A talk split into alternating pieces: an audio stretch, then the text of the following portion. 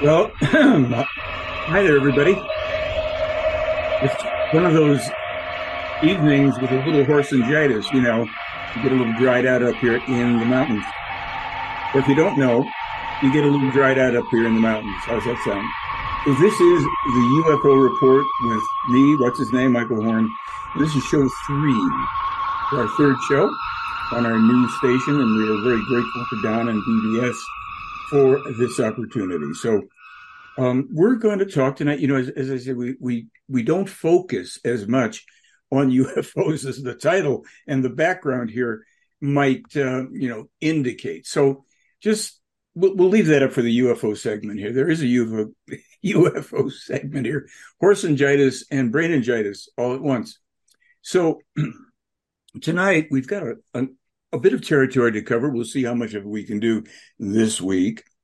Uh, where ufology got stuck. And uh, this is something that I think is actually very important in terms of understanding what's obviously worked, what hasn't worked, what may have worked that we don't see working yet. So, in terms of ufology, uh, step one if you will, is the eye candy, the craft themselves, the UFOs, uh, the lights in the sky, if you will, the phenomenon of extraterrestrial, presumably extraterrestrial craft, indicating thereby the existence of actual extraterrestrial life forms who found us to be so important that they came from whatever great distance to our world to appear in our skies Hmm, I wonder why. So tons of people get stuck here with the eye candy. They get lost in the phenomena.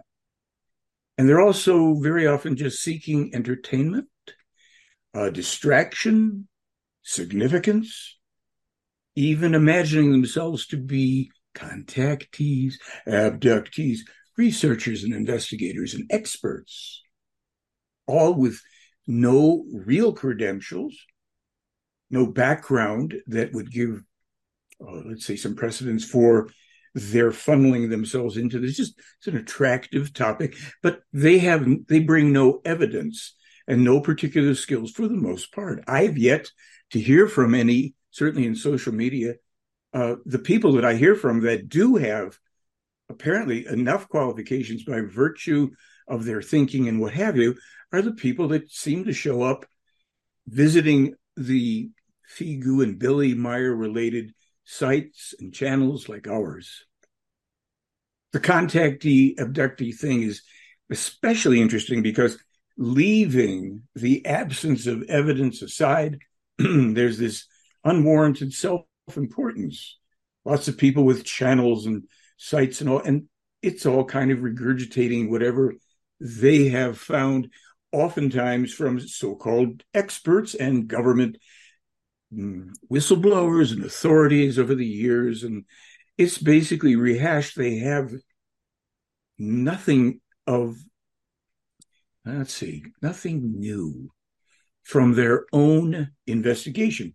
Now, this could be seen as a big generalization. And since we're going to be doing interviews in the show starting tonight, I'm glad to say I am open to any of these people in these communities that includes the UFO community, remote viewers. It doesn't go much past that, I'm afraid. Uh, scientists, people who think that they have evidence and that they want to bring it to the discussion and with real evidence not to be you know chided and ridiculed about it. So that is something we're open to. We actually got a nice lineup of people who have responded to the invitations. All right. That'll be revealing itself in the weeks to come so after this step one, the eye candy UFOs, lights in the sky phenomenon that people, you know, get all stuck on. The next step, if you will, is the higher standard of proof. This is very important because if, even in the Meier case, in terms of this brilliant, wonderful evidence, if you remain focused on the UFO phenomenon part, you won't get into the higher standard of proof. Now, there's a, a bit of an intermediary step to be sure, so I'll just explain it. And that is the information overall presented by, oftentimes you know, presented to and published by, but published by Billy Meier in the contact reports, the biographical, the historical, the all sorts of fantastic information that you know warrants study. Now, in and of itself, not all the information would be immediately considered the higher standard of proof. So let me explain what I mean by that higher standard of proof.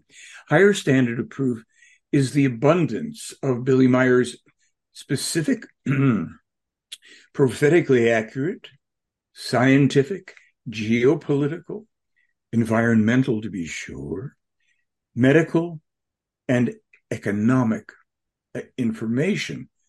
That means information that he verifiably published years, decades prior to the occurrence of events foretold, prior to discoveries that were foretold, pro- predicted, prophesied, however you want to call it. And when I say verified, verifiable, that means in this case that there is the very simplest, most basic, fundamental, and important methodology for presenting proof of first publication. It's known as a copyright. Copyright obviously doesn't mean that whatever is copyrighted is necessarily true. It does mean that it was published by the date presented. And that usually you'll find, well, in any legitimately published books, you're generally going to find that copyright date right there. Now, the thing about Meier's information, we've culled about 250 or more at this point specific examples of this higher standard of proof, this prophetically accurate information. And the first thing we did was to cull it from the four volumes of the contact, the messages from the Pleiades, and the preliminary and supplemental investigation reports, all published by Wendell Stevens. So, for those who aren't familiar with what I'm speaking about, the contact reports, Billy's transcripts of his conversations with the alleged extraterrestrial Plejaren, are transcribed by him at some point after he has the contact and the conversation. And he brings them forward from a telepathic feed.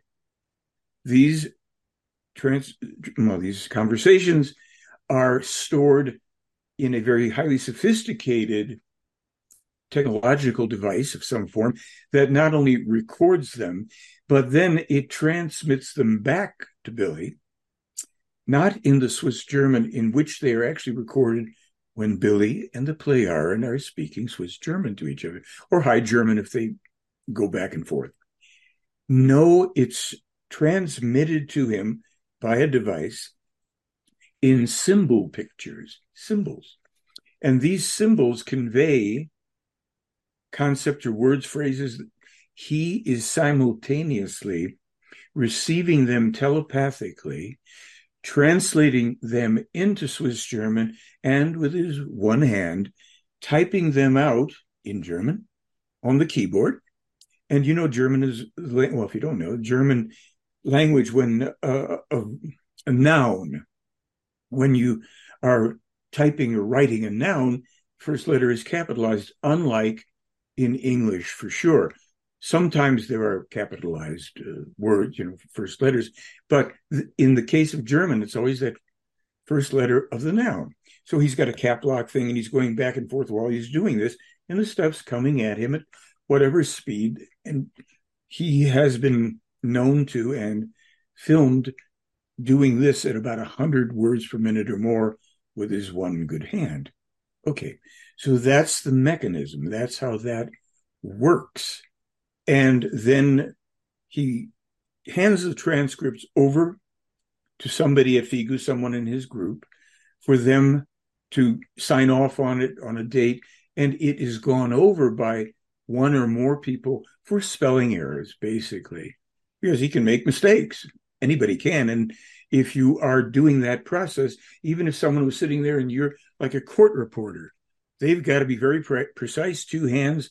People are speaking whatever speed they're speaking, and they have words. They have their, their keys are different, as as some of you may know, than a typewriter. Billy is using a, a standard German keyboard, and away he goes, one hand. So these conversations don't always have prophecies or predictions in them. And sometimes prophecies and predictions from the Plejaren, the prophets of past, and or Meier are published as documents unto themselves and with dates going back to the books.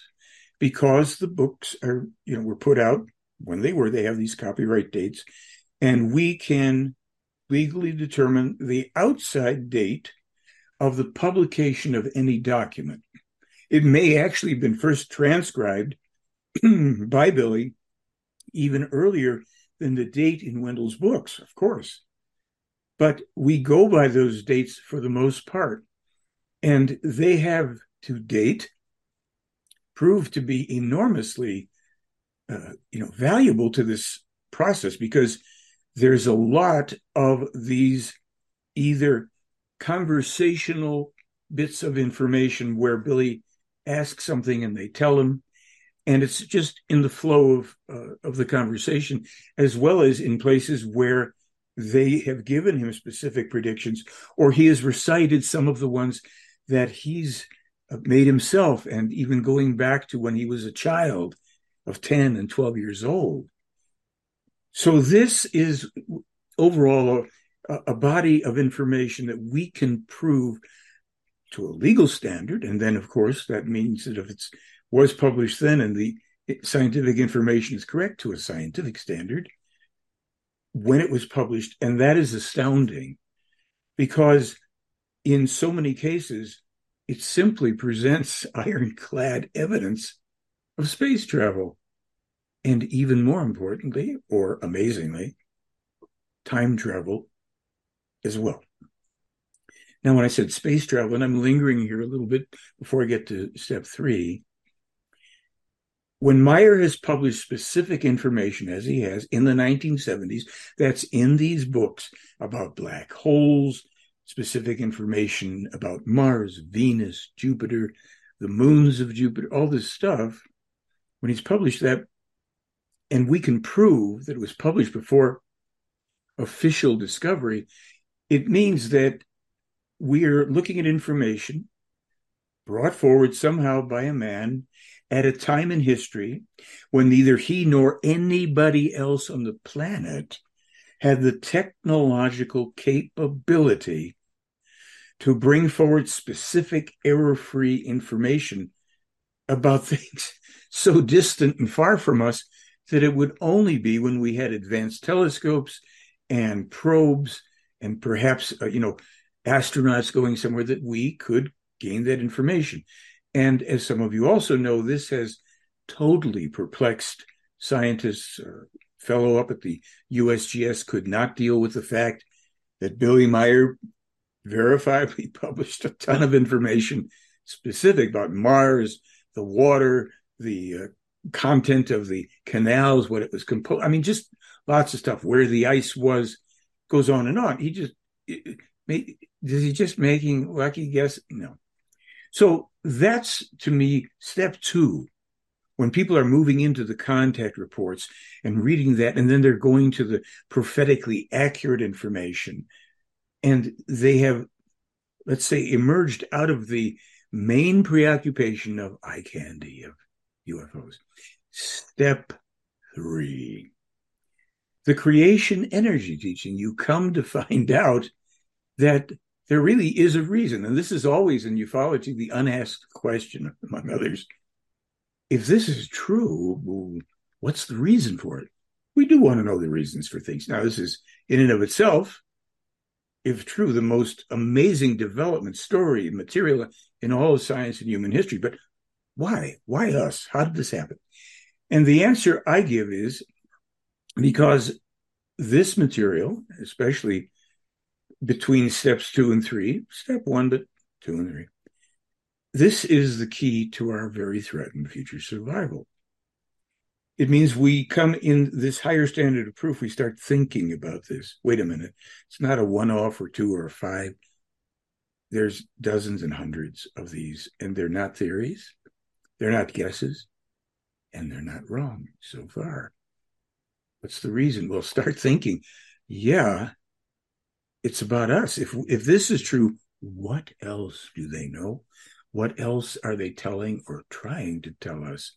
Uh, well, you find a lot of the answers to that in the prophetic material because they're warning all the time about the things that are coming and what we should do. Now, in the creation energy teaching, that is the core of the whole thing because that is a teaching of universal truth, of love, the teaching of the creation energy, part piece of every human being, you know, formerly known as the human spirit, the teaching about how consciousness works. People have used the term mind, which Billy says is not accurate.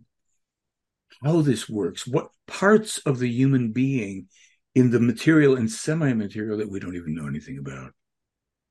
All of that and more. True morality, ethics. What is all of this? How do people learn to to tune to the the way to live? A title of one of Billy's books. Well, they do it also through learning the might of the thoughts and other things. That's also a title, title of Billy's book, and it's featured, pardon me, in the blog announcing tonight's show. If this is a show, a discussion, a monologue, it'll be many things. So we move then from look at that. What is that in the sky to um, thoughts lead to feelings, not the other way around. And then you get a little other thought in there that leads to your decision, your action. So you can decide if you're going to do this or do that or not do anything or only do what you I mean, it just keeps on going. That's, you know, not even a teaser right there. So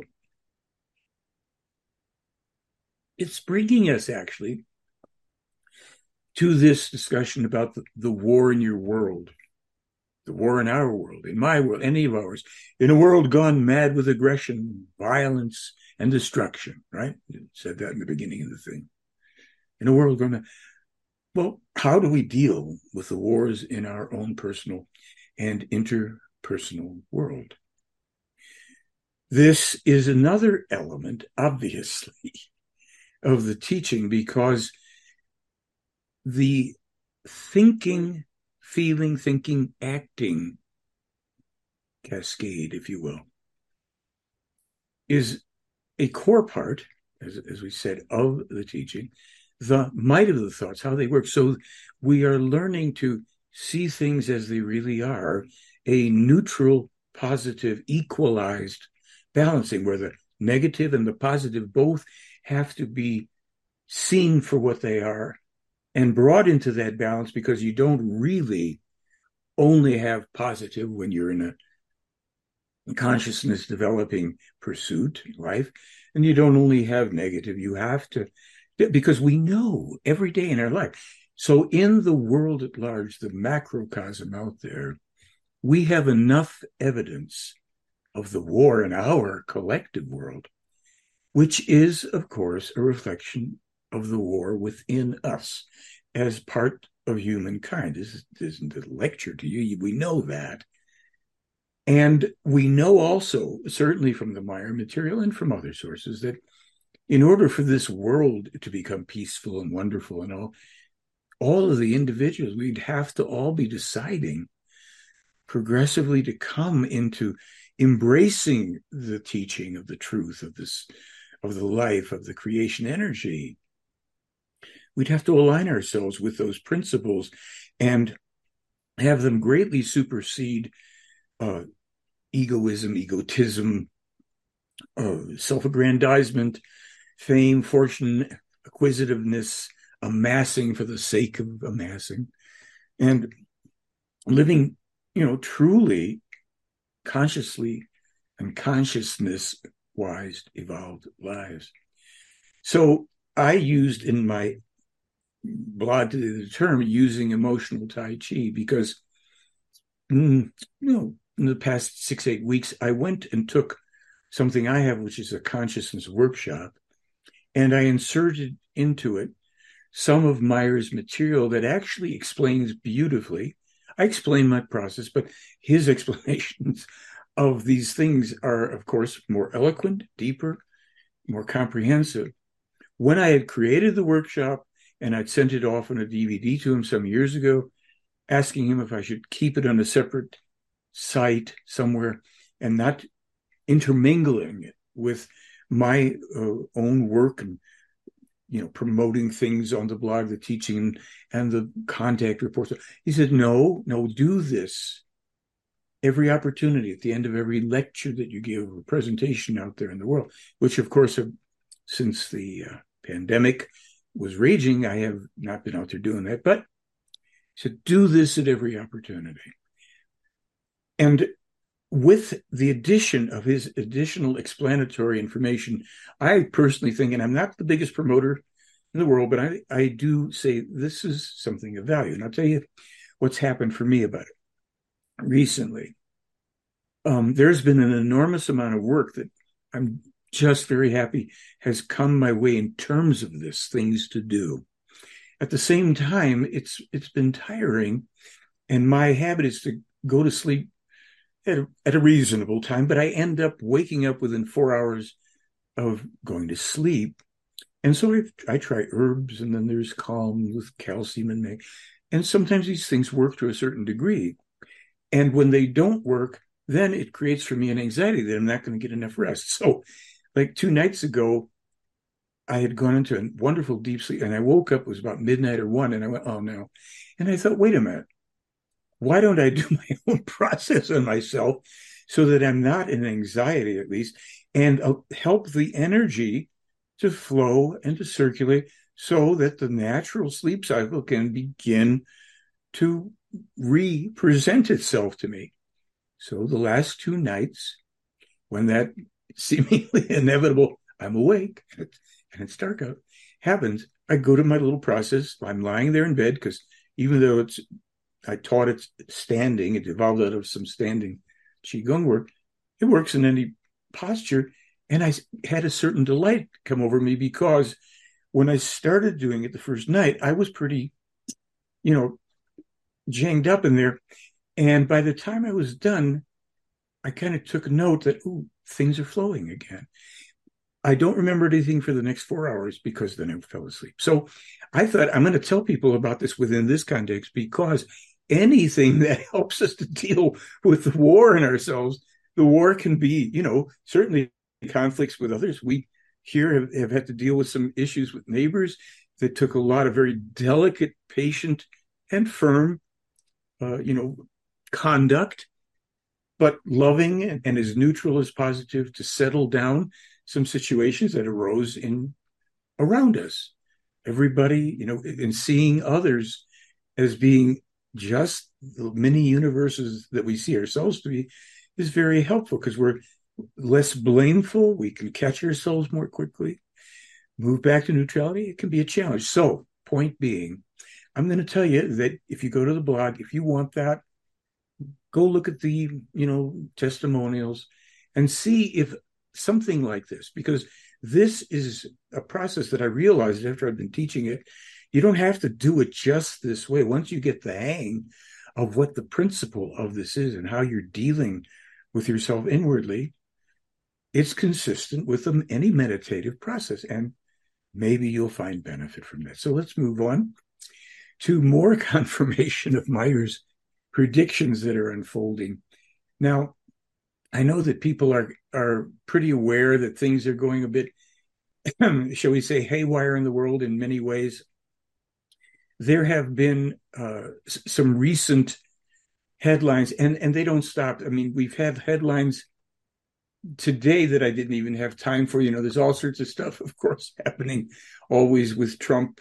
It's all about him, and now he's getting to be all about him. I don't know that he's loving it, but uh, he's going to make the most of it, and that's not going to necessarily look real good for us.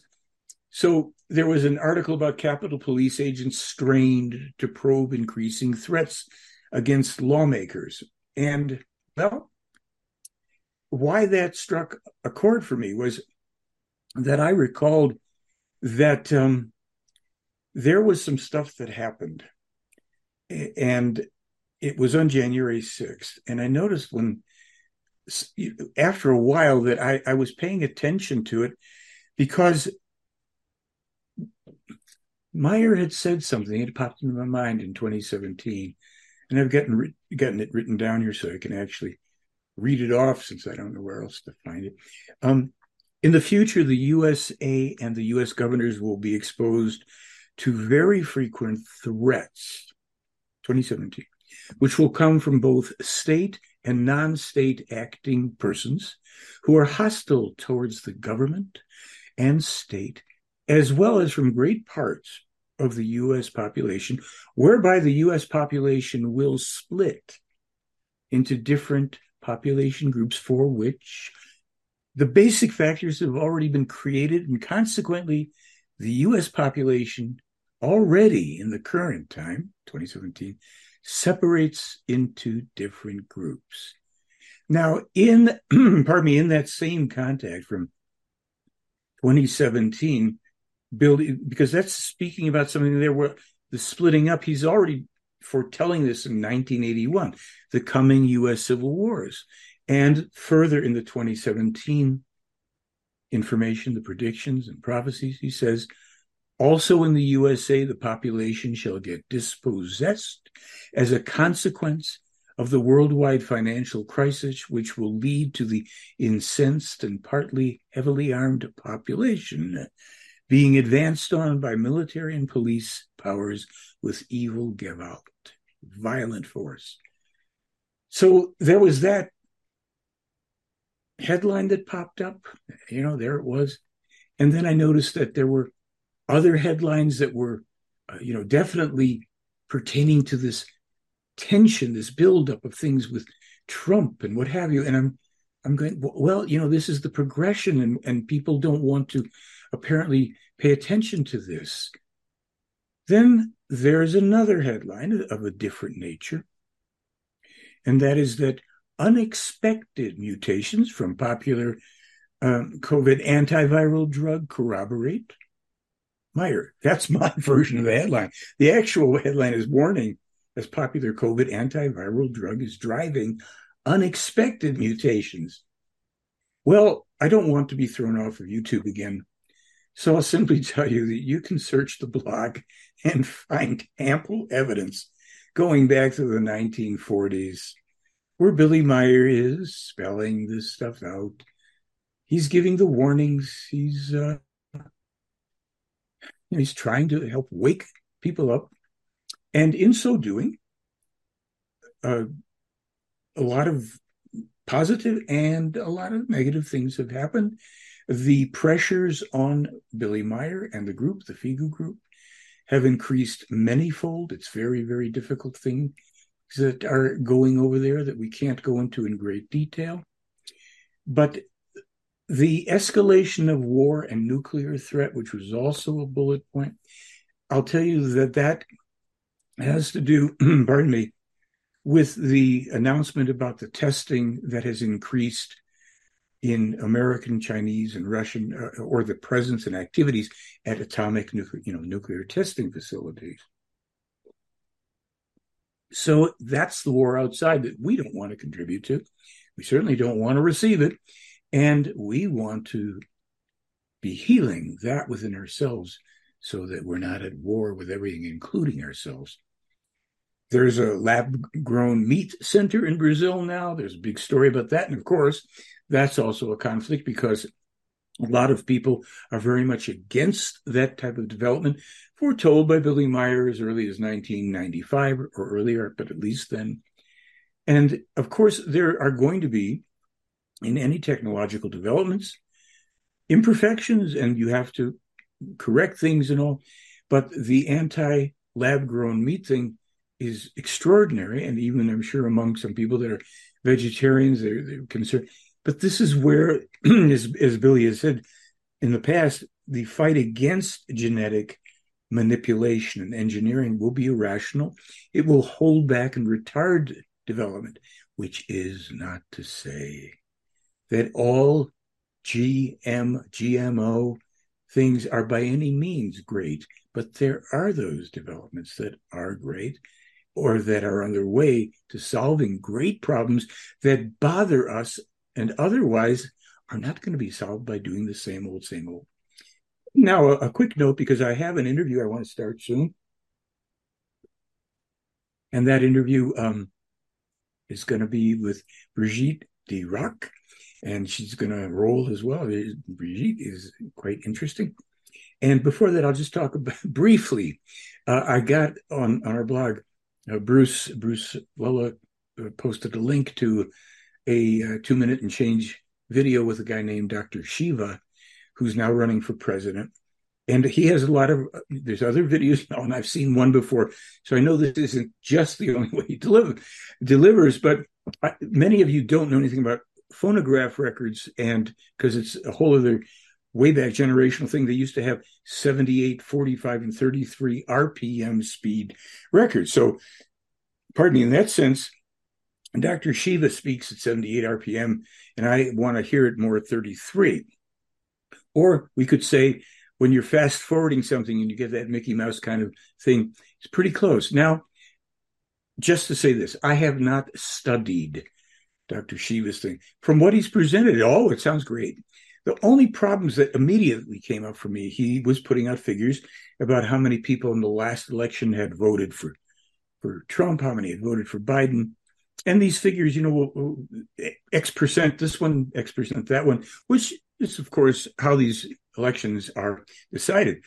and in looking at those figures, what I realized, because he was talking about people think it's all the deep state, but it's also the elite and this and that. Um, I thought if there were so many people that chose to vote for either of these people, and here's Dr. Shiva making this impassioned plea for people to join his movement, so he's got to recruit a lot of these people. Is he sure he really wants to do that? Because obviously, people who might be self-thinking uh, people, many of whom might like what he's doing and want to sign up, they're far in the minority. So this whole thing of thinking for ourselves and not buying into the actors that he called them, who we don't know that he's not an actor. He's acting a bit like an actor. And again, he might have a great you know program here but he even says from here on out the true leadership is going to come from the ground up and in that couple minute things while he was explaining how many things are wrong in the world i'm not sure that i know that what he is proposing to do is presented there or if it's the real solutions but another question if you know that the real game is run and controlled by the elite, whether it's the deep state, the military industrial. Um, as one person and with your movement, however, how do you think if you got into the presidency, you were going to succeed in pulling this off? So, this is where, in terms of our world, we may choose to vote for somebody who's, he, he speaks about let's not vote for the lesser of two evils. Well,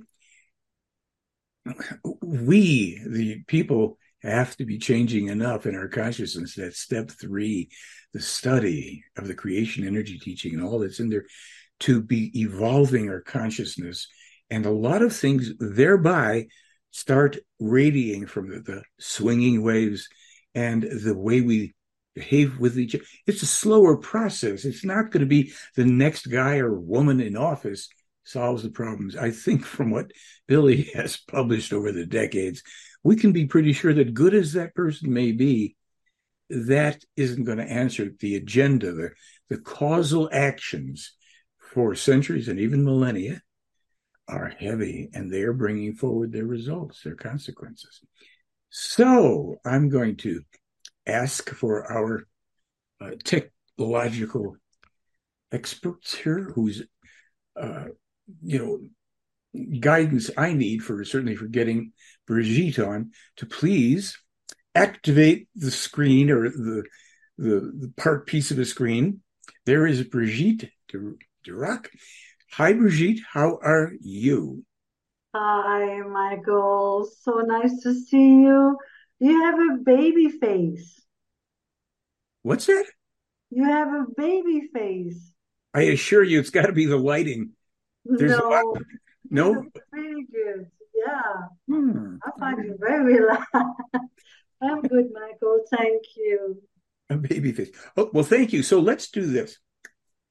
Can we hear from you some background information like who are you and a little bit about your history and just that stuff. And then I've got a few specific questions that I'm going to want to ask you as well. Very well.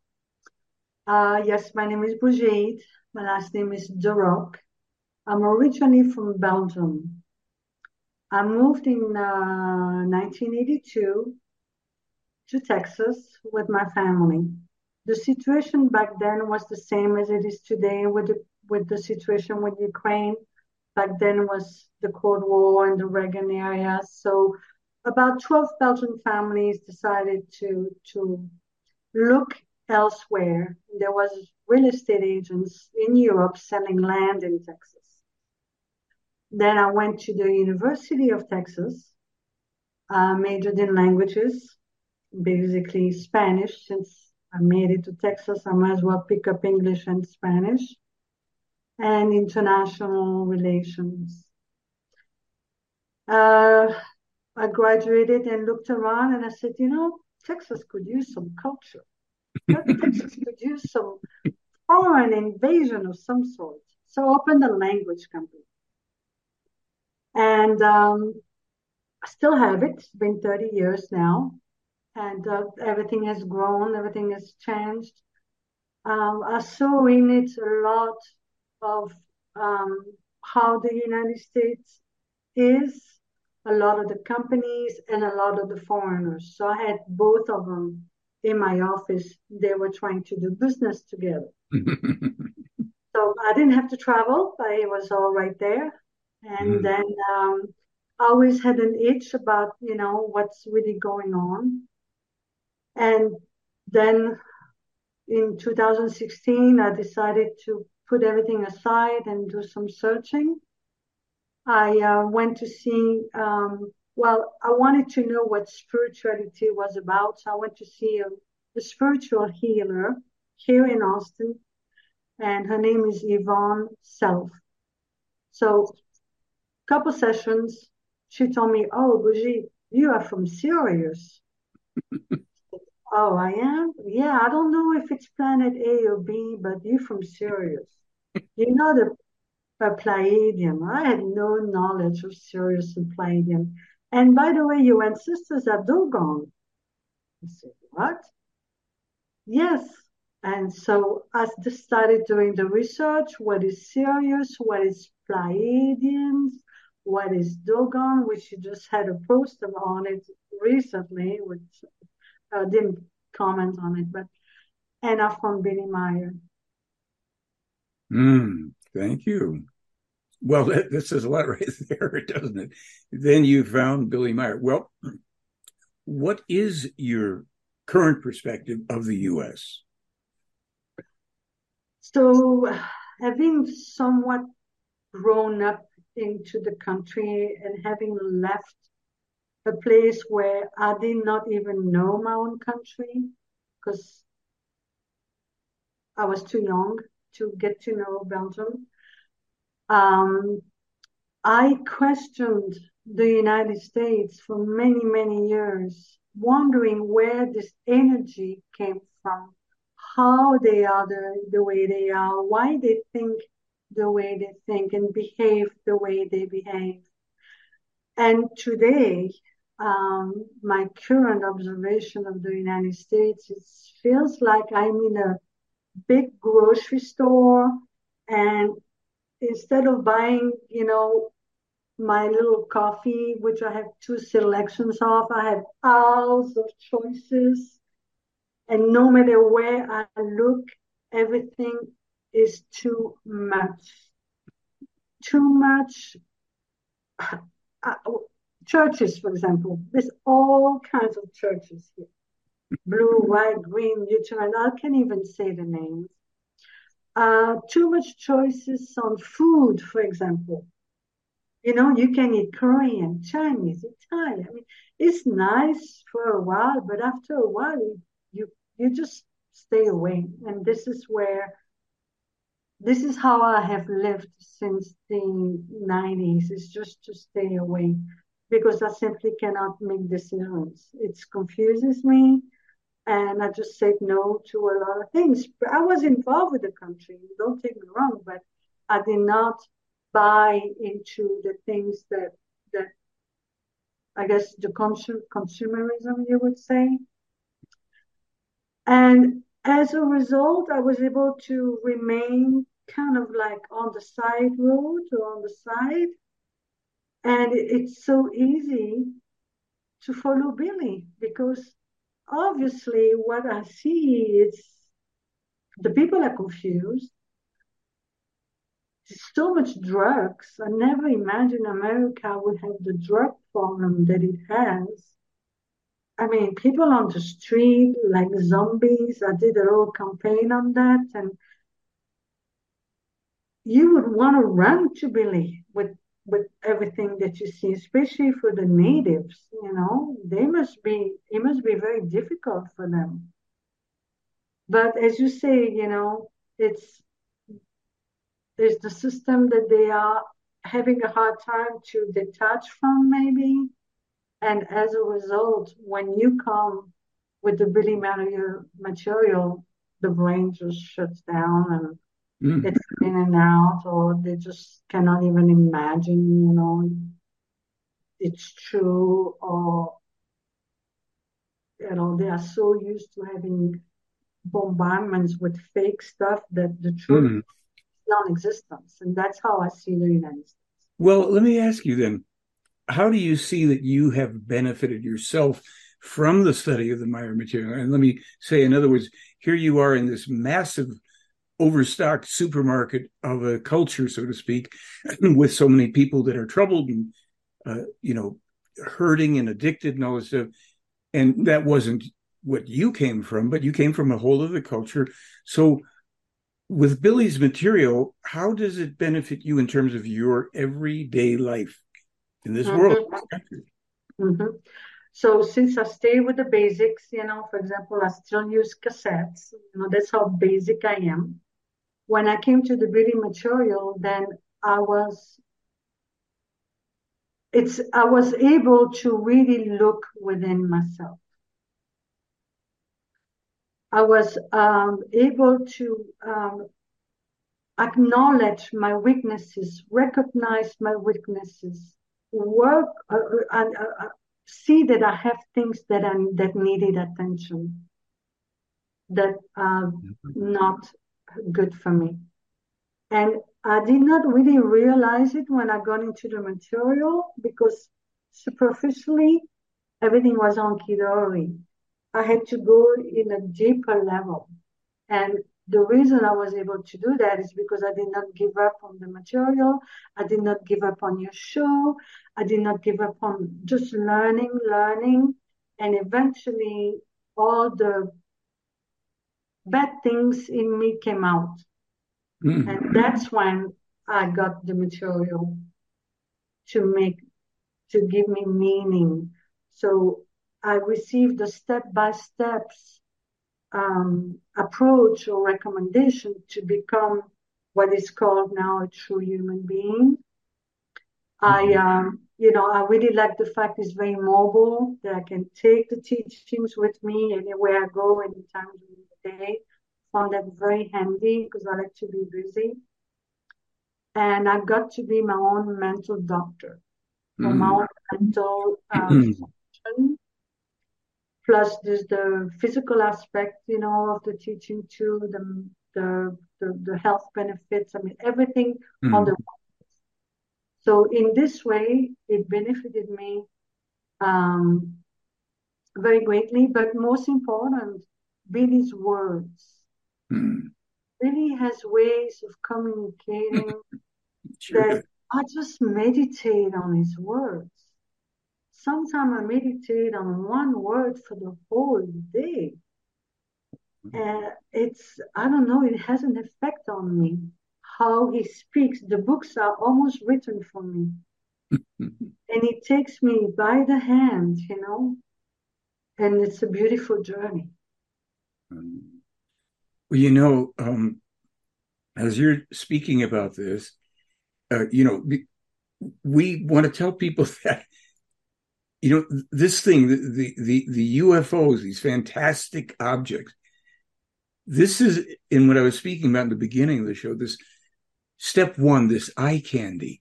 But in these and most not all but in these craft are true human beings actual human beings who assist billy Meier and who also study the teaching the teaching that's published for them. I have a little story about that. Maybe we'll get to, but we forget. You see, nobody is ever asking, as I said, what's the reason for these contacts? It isn't even, you know, for all these great, great photos and films and everything. It's that's not that's not why they're here.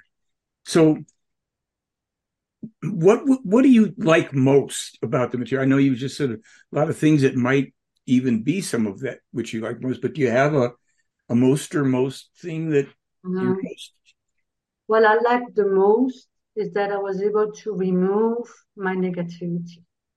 So many days I'm saying, I'm so glad I work for myself. I'm so glad I don't have this on me anymore. I'm so glad I have get, gotten rid of this. That's the most important is that it's um, transformed me by giving me room, open room in my brain to now really evolve.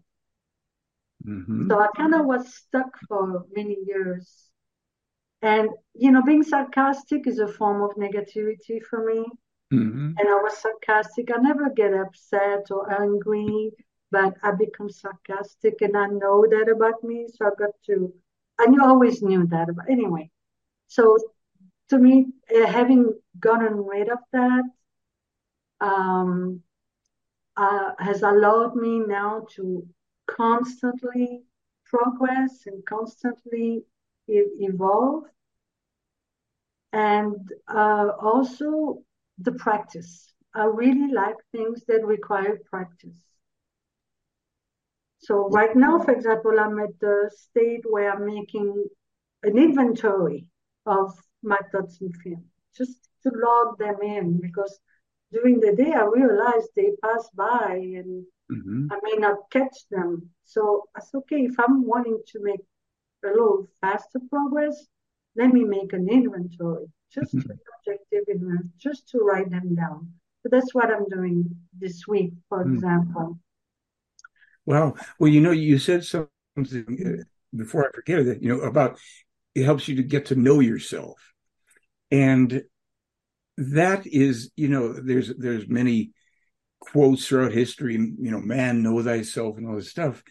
But to, to know oneself is ultimately quite a rewarding thing because uh, it isn't always easy it isn't always pleasant obviously but it's always opportunity and opportunity to grow to start feeling more about coming home to ourselves.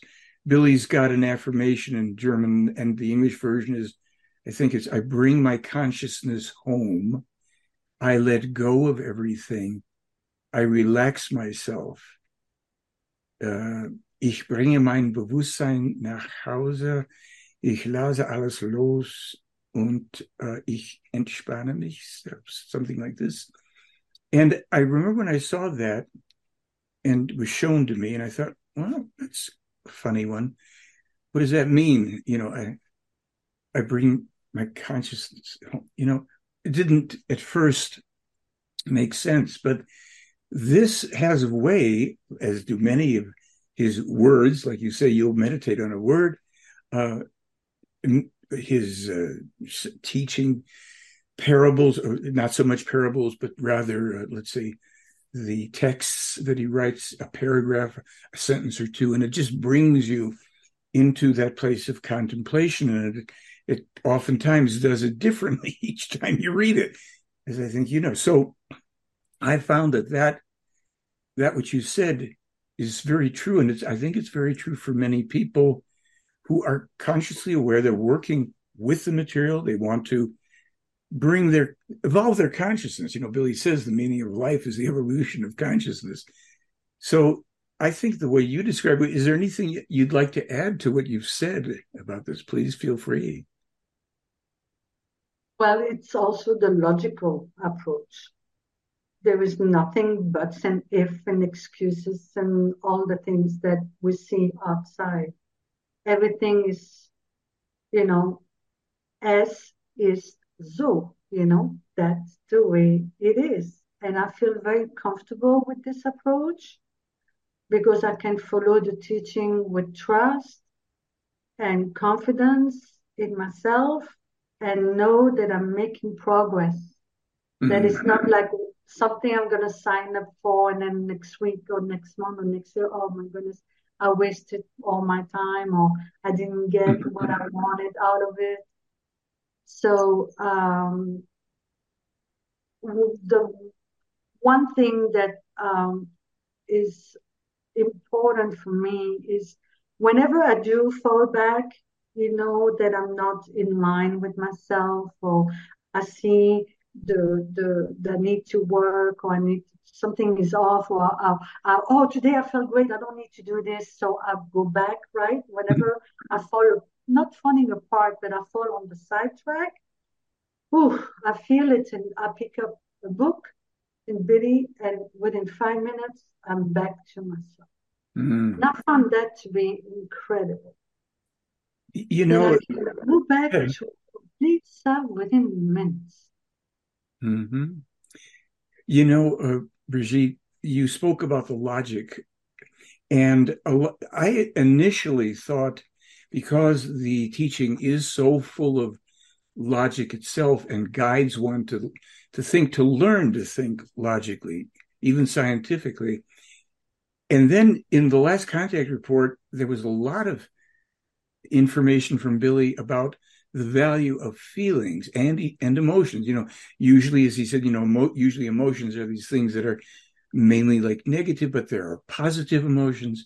And he spoke about the need to develop feeling, and then in in books he talks about fine senses of fine feelings the dimension of, of the teaching is great. And I, I, thank you for coming on board and sharing your experience, you know, how this has uh, come about in your life and what has come about in you from the study. So I'm sure we'll be speaking again soon. And thank you very much for sharing with our audience. Mm, you're very welcome, Michael. This is my everything from the beginning until now that mm-hmm. I took and did. So if it works for me, it works for everyone. I know the feeling. I mean, it works for me. It should work for everybody. Well, thank you again, Brigitte. We will talk again soon. And very good night to you. Yes, you're welcome in Salome, Michael. Salome. Salome peace on earth and to all beings and all that good stuff. Thank you. So, um, in talking about this, I am reminded, I made myself a note because uh, there was an email to me from a fellow, I think it's a fellow named Decavian. Sounds like more of a male name. And he was asking about, you know, the, the difference, the important difference between um, religion and the creation energy teaching as published, presented, brought forth by Billy Meier. So I wrote him an answer uh, in the email or forum, wherever this thing was. And I thought, you know what? That's not a bad explanation. It's not the only explanation, but for something I have to do quickly, I thought it was fair enough. You know, it, had enough balance to it. And um, just so you know, what we do very often is on the blog, we have many different topics, clearly, and we encourage the conversation for uh, you know people whenever they come and find the material read and feel free to ask or to tell or to say or what have you so i thought i would give you the response. I'm not going to call it an answer so much. I'll, I'll give you the response I wrote to him. And this, I haven't looked at it yet today. I copied it down so I could read it, but I'm hoping it's as doable as uh, I remembered it. So I said to him, Hi, Dekavian. I think you raise a very important point about the huge differences between the creation energy teaching and religions, colon, belief versus knowing.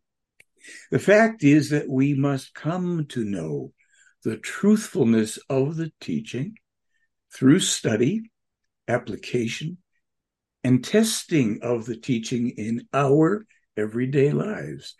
This requires practice, patience, consistency, self honesty, close attention to our thoughts, feelings, and actions, kind of like we were just speaking about a bit.